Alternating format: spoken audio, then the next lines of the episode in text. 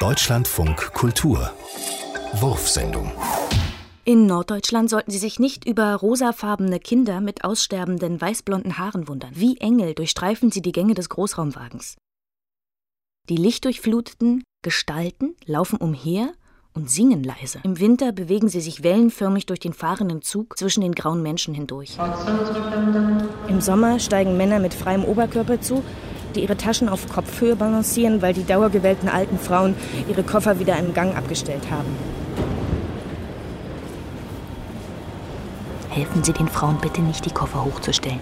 Denn auf diese Weise kommen die Oberkörper der Männer unglaublich gut zur Geltung.